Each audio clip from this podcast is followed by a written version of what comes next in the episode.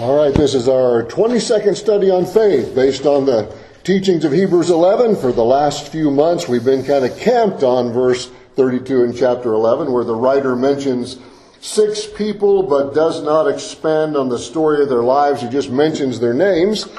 Gideon, Barak, Samson, Jephthah, David, and Samuel. And so we've been expanding on their life stories, currently looking at the life of Samuel. And when we finish with Samuel, then we'll go back to Hebrews 11 and begin to work our way through the remainder of the chapter.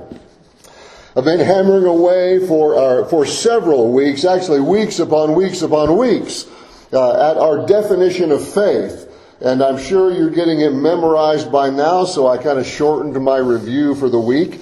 But remember Hebrews 11:6 says faith is the substance of things hoped for, the evidence of things not seen, and by it the elders obtained a good testimony. And we're using three words to help us understand this definition, confidence, conviction, and confirmation. Faith is not some mystical feeling of hopefulness. Faith is confidence in God. It's resting in the promises of God, trusting God for things we can't see, accepting what God says even when we can't understand it all. And biblical faith is not based on how hard I try to believe or how emotional I may get when I pray. Biblical faith is always rooted in the character and in the promises of God. So faith is conviction to do what God says to do. We believe what God says is true, so we are committed to obey the Lord. Our conviction directs our behavior, and we do what we do because of what we believe. We all do that. We do what we do because of what we believe. So when we believe what God says, then we have the conviction to obey it. Faith brings, uh, faith brings conviction to us. As I said, we have that conviction to obey it, then faith brings confirmation. If you're walking by faith, you'll know that God approves because he'll make it known to you first through the scripture and eventually through your circumstances. So confidence in God, the conviction to obey his word, and the confirmation that brings us assurance, that is biblical faith. It's not abstract or mystical. It's concrete, solid assurance because its foundation is the Word of God. Now we're at the end of our list of six men from Hebrews 11:32, currently looking at Samuel's life. Following the leadership of Moses, then Joshua, there was a period of about 350 years when Israel was led by people who were called judges. They were military, civil, spiritual leaders who guided Israel. And of the six men listed in Hebrews 11:32, five of them were judges. Samuel was the last of the ruling judges and also became a nationally known prophet, which we saw last week. He was a great man of faith with a tremendous heart for God. And I intended to spend two Sundays originally looking at Samuel's life, looking for life events that illustrated his heart for God and his faith in God. But as I began to study 1 Samuel chapter 12 this past week, I was confronted with some fascinating theology that I believe we need to see and understand. In 1 Samuel 12, which will be the heart of what we're going to look at today, there are several character qualities that Samuel models for us godly character qualities that we should see in anyone who has a heart for God. And that's where I was originally headed in my message this week, but we're actually going to look at those things next week. We'll look at the, the character qualities that Samuel exhibited uh, that, that demonstrate his heart for God. But this Sunday, I want to share with you some interesting theological truths that are kind of brought to the forefront in this chapter. You know, of course, that theology is about God the nature of God, the character of God, etc. Uh, but Samuel was right in the middle of this event that reveals these truths about God. And he was in fact preaching these theological truths. This is meaty theology, not milquetoast theology. It'll give you something to chew on, and I trust something to rejoice in. Because we often speak about the sovereignty of God. That God is the ruler and the sustainer of the universe that God, as our creator, has the right to rule his universe. He made the world and everything in it, so he has the right to do what he wants to do with the world and with us. He is all powerful. We use the term omnipotent. God is all powerful, and as our all powerful creator, He has the right to exercise that power however He may wish to do so. But we also see that God, in His sovereignty, is not cold and distant, just arbitrarily making rules just because He feels like it. God's actions as sovereign are always guided by His purposes. God always has a plan. He always has a purpose. there is eternal meaning in everything that He causes and in everything that He allows. And He puts it all together to bring eternal glory to His name.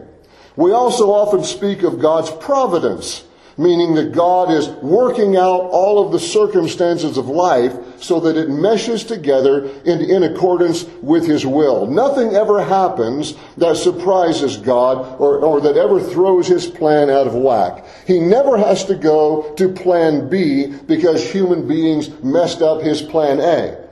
God's sovereignty and His providence are always at work in this world, both in the big picture and in our daily lives. The apostle Paul wrote in Ephesians 1 that God is working all things according to the counsel of His will. The prophet Isaiah wrote in that fabulous chapter, chapter 46 of Isaiah, he said, I am God and there is no other. I am God and there is none like me. declaring the end from the beginning, and from ancient times things that are not yet done, saying, My counsel shall stand, and I will do all my pleasure. A couple of verses later, he says, Indeed, I have spoken it. I will also bring it to pass. I have purposed it. I will also do it. So you see, God predicts what God has planned. And what God has planned, He always performs. And as we look at this interesting circumstance in the life of Samuel, our specific thought this morning is that God is even sovereign over human sin. The, the specific sinful acts of people cannot undo the purposes of God. In fact, in the incredible providence of God, the evil in this world actually ends up performing the divine will of God. Psalm 76, which is a psalm praising God for his righteous judgment, the, the, psalmist writes in verse 10, he said, God makes even the wrath of man to praise him. So even when rebellious humans think that they are rising up against God and destroying what he's doing, God turns it around and he brings about exactly what he has planned to do originally anyway. Now as you ponder that, I want you to think about the crucifixion of the Lord Jesus Christ. It was wicked.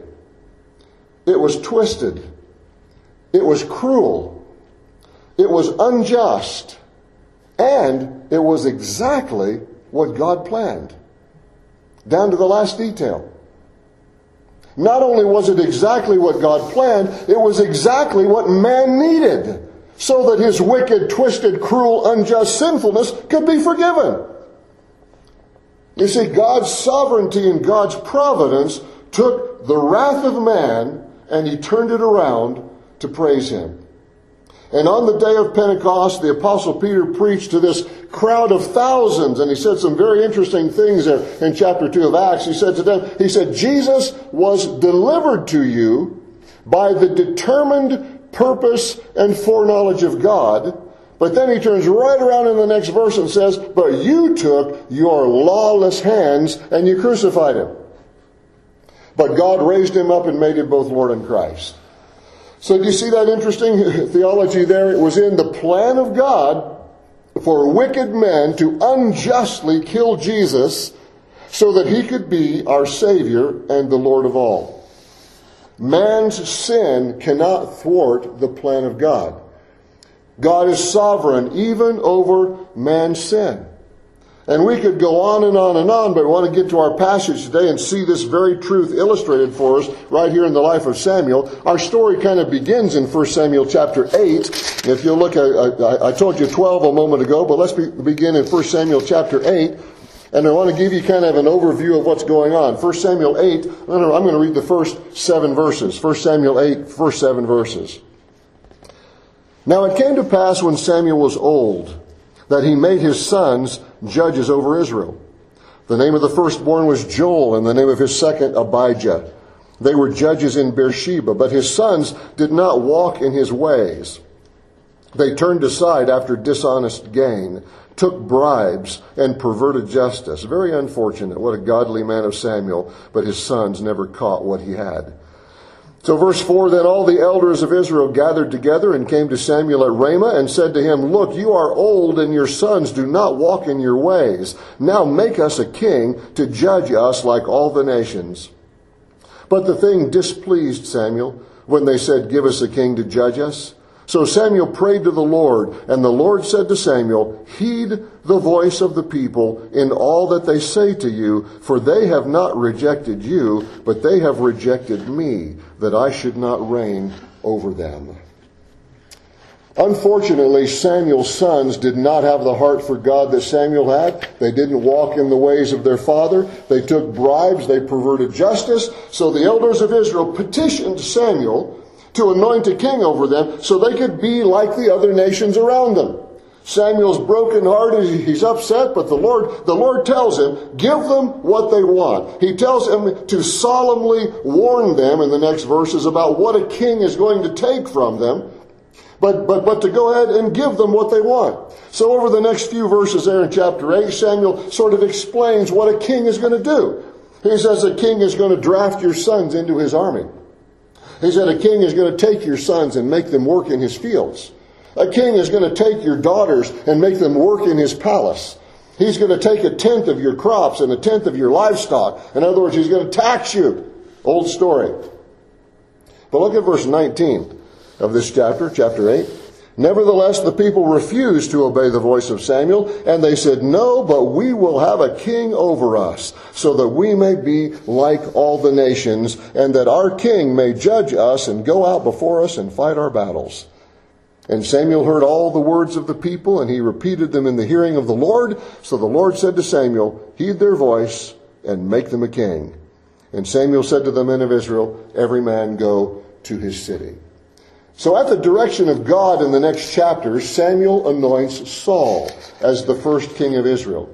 And in the chapter 11, in fact, right at the end of chapter 11, if you want to turn there, look at just the last couple of verses. Samuel has anointed Saul as king. They're about to actually have his coronation time. At the end of chapter 11 and verse 14, Samuel says to the people, Come, let us go to Gilgal and renew the kingdom there. So all the people went to Gilgal, and there they made Saul king before the Lord in Gilgal. That's the name of a little community. There they made sacrifices of peace offerings before the Lord, and Saul and all the men of Israel rejoiced greatly. So Samuel makes Saul the king, and at his coronation ceremony that we just read about, Samuel gives this public address. We'll call it a sermon. It's basically well, what he does. He preaches to the nation of Israel as he turns over his ruling authority as a judge to King Saul. His civil authority is going to go to King Saul. Samuel still functioned in, in his role as a prophet and as a spiritual advisor to Saul, but Saul is now going to be the king in all civil matters. Next week, we'll look in real detail at Samuel's sermon. We're going to see all the character qualities that made him the incredible servant of the Lord that he was. But I want to focus our thoughts today on this issue of Israel wanting a king. And I want us to remember that God is sovereign even over human sin. Even though God never causes man to sin, James 1.13 is very clear about that. God cannot be tempted by evil, that verse says, nor does he himself tempt anyone. God never causes sin. But his sovereignty and his omnipotence and his providence will never allow his ultimate plan to be hindered or destroyed or knocked off track by sin. And I want to read just a portion of chapter 12 and I want to share with you five truths about the nature and character of God that we see in this circumstance. So chapter 12, I'll start to read in verse 12, go up to verse 22. This is the middle of Samuel's sermon. Now, when you saw that Nahash, king of the Ammonites, came against you, you said to me, No, but a king shall reign over us, when the Lord your God was your king. Now therefore here is the king whom you have chosen and whom you have desired. And take note, the Lord, the Lord has set a king over you. If you fear the Lord and serve him and obey his voice and do not rebel against the commandment of the Lord, then both you and the king who reigns over you will continue following the Lord your God. However, if you do not obey the voice of the Lord, but rebel against the commandment of the Lord, then the hand of the Lord will be against you as it was against your fathers. Now therefore, stand and see this great thing which the Lord will do before your eyes. Is not today the wheat harvest? I will call to the Lord, and he will send thunder and rain, that you may perceive and see that your wickedness is great, which you have done in the sight of the Lord, and asking a king for yourself. Of course, in the wheat harvest was a dry time of year, like we like to harvest or combine around here when you don't get rain. And so this is the middle of the wheat harvest, probably in their era, early June, late May, or on into the month of June. And Samuel says, this is the wheat harvest. It never rains, but guess what? I'm going to ask the Lord to send thunder and rain so you can see the great wickedness that you've done. So verse 18, Samuel called to the Lord, and the Lord sent thunder and rain that day, and all the people greatly feared the Lord and Samuel. And all the people said to Samuel, Pray for your servants to the Lord your God, that we may not die, for we have added to all our sins the evil of asking a king for ourselves. Then Samuel said to the people, Do not fear. You have done all this wickedness. Yet do not turn aside from following the Lord, but serve the Lord with all your heart. And do not turn aside, for then you would go after empty things which cannot profit or deliver, for they are nothing. For the Lord will not forsake his people for his great name's sake, because it has pleased the Lord to make you his people. Five truths about the nature and the character of God that we see in this circumstance. Number one, God foresees our sinful choices. Now, you and I both uh, know, if you know the Lord and you're familiar with the scripture, you know that God is eternal. We've just said God is sovereign, His providence is working, He's all powerful. God is also all knowing or omniscient, as we say. So God is eternal and He is omniscient. He knows everything. So God foresees our sinful choices. He knows what we are going to do. It's like Adam and Eve in the Garden of Eden. Did God know they were going to sin? Yes, He absolutely did. He put them in the garden anyway. He knew what they were going to do. It was all in the eternal plan of God, as the book of Revelation says, that Jesus Christ was the Lamb slain from the foundation of the world. So God knew Adam and Eve were going to sin. But, but He put them in the Garden of Eden and progressed with that anyway, because it was the, ultimately the unfolding of God's plan. So we know that God is eternal. God is omniscient. God foresees our sinful choices. And what's fascinating is if you were to go back and look, we won't take the time to do it today, but if you want to do some study on your own, go back and read Deuteronomy 17 verses 14 to 20. And you would see something very interesting. Moses, speaking for the Lord, says to Israel in, Deuteronomy 17, he says, When you get to the land that I'm giving you, and you possess it and you dwell in it, and you decide that you want a king like all the other nations. I went, huh? God told Moses that 400 years before Samuel lived. God says, when you get to the land I'm giving you and possess it and dwell in it, and you decide that you want a king like all the other nations, then make sure you pick a man that I choose for you from among your own brethren and not, and not a foreigner. He's not to multiply his horses or his wives or his wealth. He's to have a copy of my law in his possession so he can obey it, so his heart is not lifted up above his brethren. And Moses wrote that under the inspiration of the Holy Spirit 400 years before the people asked Samuel for a king so we can be like the other nations, just like God said they would. You see, God is eternal, God is omniscient, God foresees our sinful choices. If you were to read on into Deuteronomy chapter 28, Moses lists for the people the blessings of obedience and the curses of disobedience. And in his listings of the curses of disobedience, God prophetically mentions the Babylonian captivity and the siege of Jerusalem by Nebuchadnezzar. Now, he doesn't call them by name, Nebuchadnezzar and Babylon, but he describes exactly what is going to happen because of Israel's disobedience. And you know what? From the time Moses wrote that in Deuteronomy 28 until the time that Nebuchadnezzar laid siege to, to Jerusalem, that was 900 years later. God foresees our sinful choices. How can He not? He is eternal. He is omniscient. He is not bound by time. He doesn't have to wait for things to happen to figure out what, how it's going to play out. God is eternal, and omniscient. He is omnipotent. He's sovereign. And God foresees our sinful choices. Number two, God reminds us of our sin. Notice that Samuel plainly tells the people, he says, Your sin, your wickedness is great in asking for a king. He said, I'm going to send you a sign just to demonstrate that to you. He said, I'm going to send you some rain and thunder in the middle of the wheat harvest so that you can perceive and know and see what your sin is. Now, why did they need to perceive what their sin was? Well, you know, we've said it many times sin blinds us. Sin blinds us and it binds us. Sin always blinds us. It is so deceptive, as Jeremiah said, Jeremiah 17. The heart is deceitful and desperately wicked, as Jeremiah writes. So God is pointing out to the nation that they have sinful motives in asking for a king, and they get it. They realize that. You know, God does all kinds of interesting things to get our attention. It may not be thunder and rain during harvest at the word of an Old Testament prophet, but God does many interesting things to get our attention.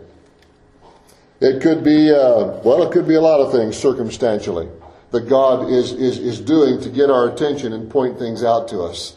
And I've always said to the Lord and said to encourage others, may God help us to be alert to what God is doing and respond the way these folks did in verse 19 when they said, pray to the Lord that we may not die. We have added to all our sin the evil of asking a king for ourselves. They admitted what they had done. They recognized what they had done. And they, and they were pleading for God's mercy. Samuel, pray for us. God should wipe us out for this wickedness. Pray that He won't. See, God points out their sin. Let's two other great truths, actually three, we'll get to the number five here in a moment. But number three, God is faithful to His character.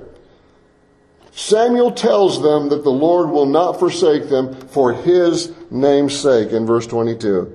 The Lord will not forsake His people for His great name's sake because it has pleased the Lord to make you his people. Samuel tells them the Lord will not forsake them, not for their sake, not because of who they are, but because of who God is. God never fails to keep a promise.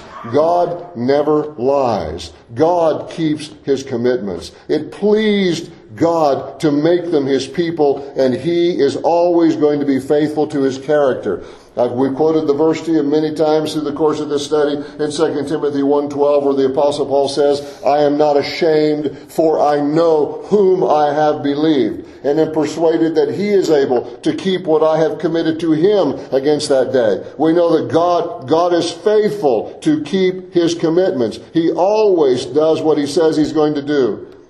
The apostle Peter wrote in 2 Peter 3 9, God is not slack concerning his promise, or not slow concerning his promise. 2 Peter 3 9. He says that because he, he says, he says God will keep his promises. Hebrews chapter 6 and verse 18 says, it is impossible for God to lie. See, God is always faithful to his character. And as these people are pleading for God's forgiveness, Samuel says, don't be afraid. God's not going to cast you away because he's going to be faithful to his character. He chose you for his name's sake. Which brings us to number four, that God shows mercy to rebellious sinners who repent. When I was reading through 1 Samuel 12 here, I came to verse 20 and I had to kind of blink my eyes and look. He says, Samuel says to the people, do not fear. You have done all this wickedness. And I thought, Wait a minute, is, is, it, is that a typo? Is that, uh, is that a misprint? I mean, shouldn't it say, you better be scared to death after what you've done, buddy? But that's not what Samuel says. Do not fear, he says. You have done all this wickedness. Pretty incredible. He says, he says, don't turn aside from following the Lord. Don't quit. He says everything else is empty. It can't deliver you. It doesn't profit anything. He says, serve the Lord with all your heart. What an amazing statement of the grace and mercy of God to rebellious sinners. They have repented and said, Lord, forgive us. We shouldn't have done this. We shouldn't have done this wicked thing. Don't kill us over this. Samuel says, don't be afraid. Yes, you've done wickedly. But he says, do what God wants you to do. He said, do not turn aside from following the Lord, but serve the Lord with all your heart. Don't chase empty things. It can never profit you. Just, just give God your whole heart. And I thought, what, what an amazing statement of the grace of God. God's, God's grace to us is unbelievable. The reason why it's so amazing is because it doesn't depend on us. If it depended on us, it wouldn't be very amazing. It would be downright scary. But God's grace depends on Him. He's always faithful to His character. He is faithful to who He is. As Psalm 100 tells us, the Lord is good and his mercy is everlasting. And this brings us to our fifth and final truth about God. God's eternal plan will never be undone. God's eternal plan will never be undone. Now think with me for a moment here about this king issue. Moses was not Israel's king. Joshua was not Israel's king.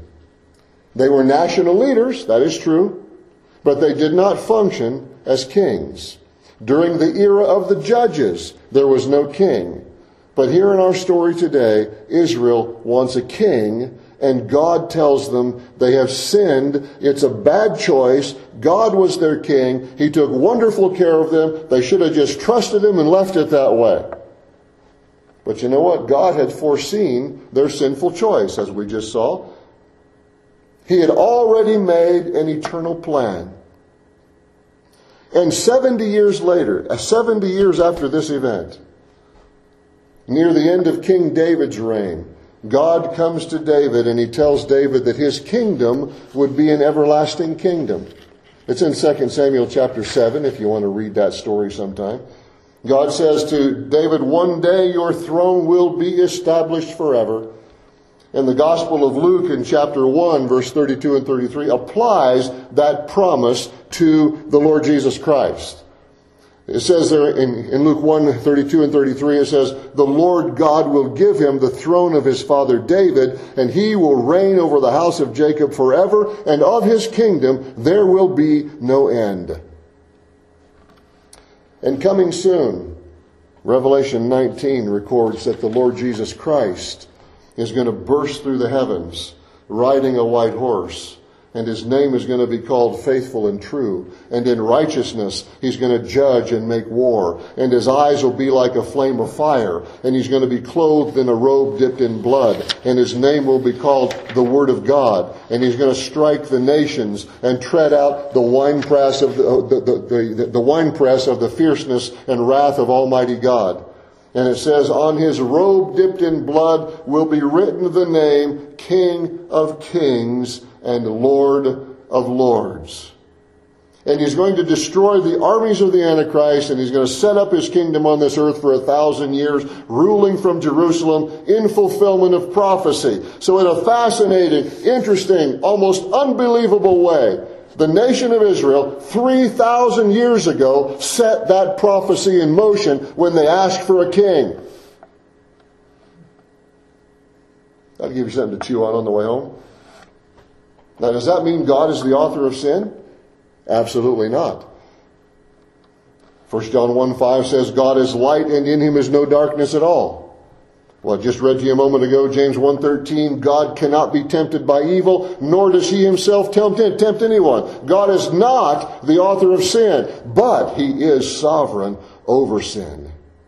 God's eternal plan will never be undone either by our sin or anybody else's. And you know what? Even the most outrageous sins that we can hardly wrap our minds around can never nullify the purposes of God to glorify himself and save his people.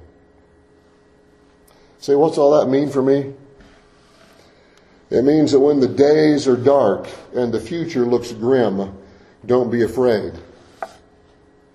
It means when breathtaking sorrow and heartbreaking circumstances come to us, serve the Lord with all your heart. When you are faced with threatening opposition, don't turn aside from following the Lord. When we fail and sometimes fail miserably, pray for mercy and fall on your face before our sovereign Savior.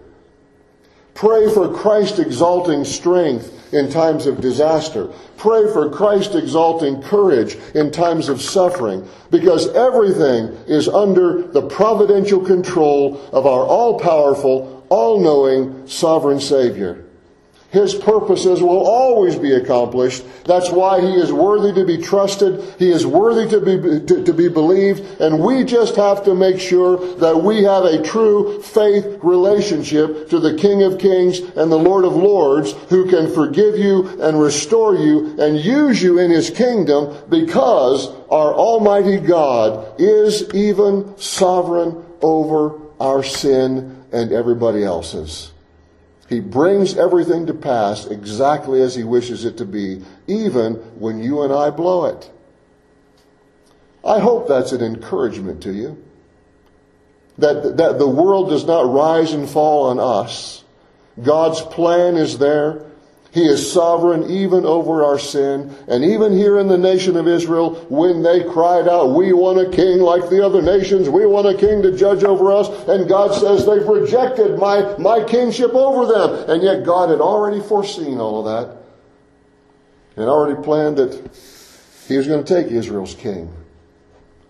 And he was going to make one of David's descendants the eternal king over Israel, the king of kings and the Lord of Lords. All woven into that plan because God is sovereign even over our sin. Let's pray.